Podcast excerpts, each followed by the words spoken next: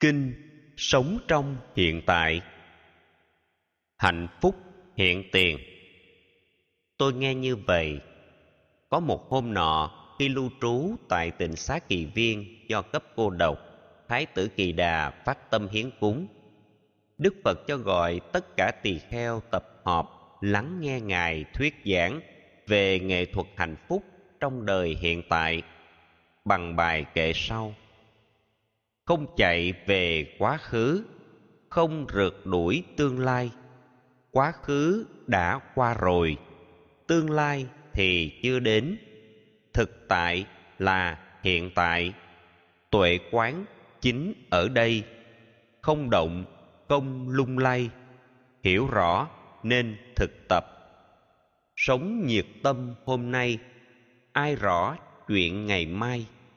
Thần chết là quy luật. Không ai điều đình được nhiệt tâm trong chánh niệm.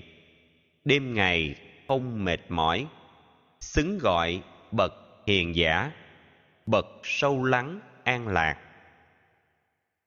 Không kẹt quá khứ. Này các đệ tử, thế nào gọi là chạy về quá khứ? Có người suy nghĩ, thân thể của tôi cảm giác tri giác, tâm tư, nhận thức ở trong quá khứ, đã từng thế này, đã từng thế kia. Rồi tìm niềm vui trong suy nghĩ ấy. Đang khi cuộc sống trong thời hiện tại thì không quan tâm. Chạy về quá khứ chỉ làm khổ tâm hoặc tạo tiếc nuối, vốn không lợi ích cho bản thân ta ở trong hiện tại. Không vướng tương lai này các đệ tử, thế nào gọi là rượt đuổi tương lai?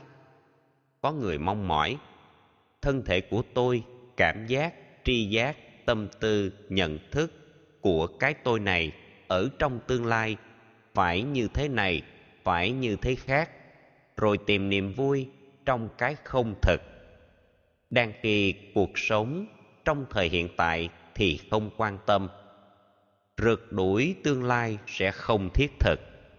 Thay vì mong cầu những điều tương lai vốn không chắc chắn, thì hãy đầu tư nhân duyên hiện tại, vì tương lai là kết quả hiện tại.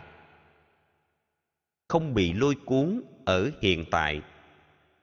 Này các đệ tử, thế nào gọi là bị lôi cuốn theo các pháp hiện tại? Những kẻ phàm phu ít nghe kém học chánh pháp bậc thánh, không hiểu phật pháp, không tu phật pháp, không siêng thăm viếng, học hỏi chân nhân.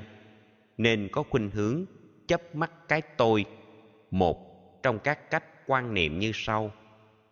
Thân thể là tôi tôi có thân thể thân thể trong tôi tôi trong thân thể. Tương tự cho rằng, cảm giác là tôi tôi có cảm giác cảm giác trong tôi.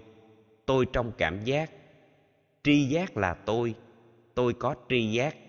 Tri giác trong tôi. Tôi trong tri giác. Tâm tư là tôi.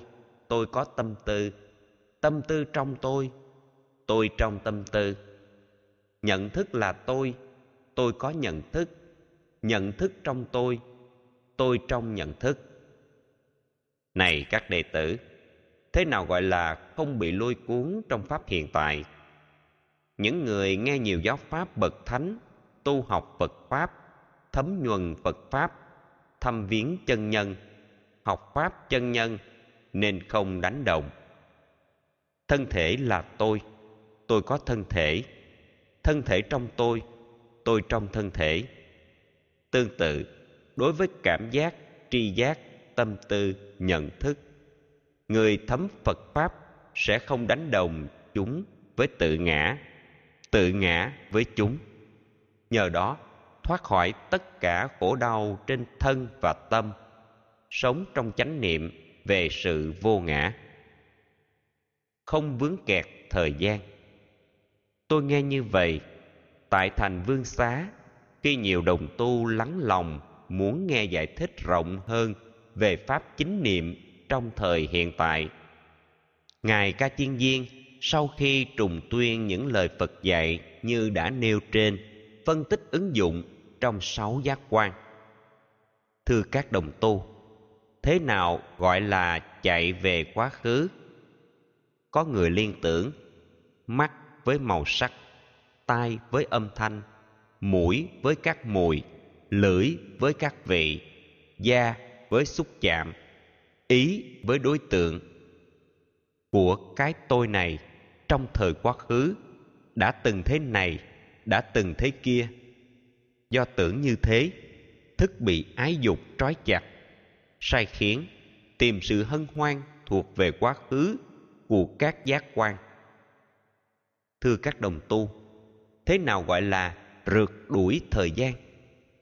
Có người mong mỏi, đôi mắt lỗ tai, lỗ mũi và lưỡi, thân thể, ý tưởng của cái tôi này trong thời tương lai phải như thế này, phải như thế kia.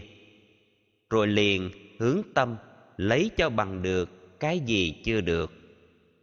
Vì rượt đuổi này, người ấy hân hoan với cái chưa có trong thời tương lai. Ước vọng tương lai như vừa nêu trên hoàn toàn không có nhân duyên hiện tại trở thành ảo vọng, không đạt được gì ngoài sự thất vọng. Thưa các đồng tu, thế nào gọi là không bị lôi cuốn trong pháp hiện tại? Khi mắt với sắc, khi tai với tiếng, khi mũi với mùi, khi lưỡi với vị, khi thân với xúc, khi ý với vật trong hiện tại này không bị tham dục và ái trói buộc tâm của vị ấy không bị hân hoan, lôi dẫn, sai khiến. Vị ấy an trụ vào trong hiện tại một cách chánh niệm, không bị loạn động, không bị lung lay. Đó là an lạc, hạnh phúc, nhiệm màu. Sau pháp thoại của ngài ca chiên viên giải thích rộng thêm về pháp môn tu, hiện tại lạc trú, các vị đồng tu đã đến gặp phật tường trình đầu đuôi những gì được nghe. Đức phật xác chứng, rồi khuyên mọi người hãy nên thực tập, hiện tại lạc trú. Mọi người hoan hỷ, phát nguyện thực tập, truyền bá kinh này.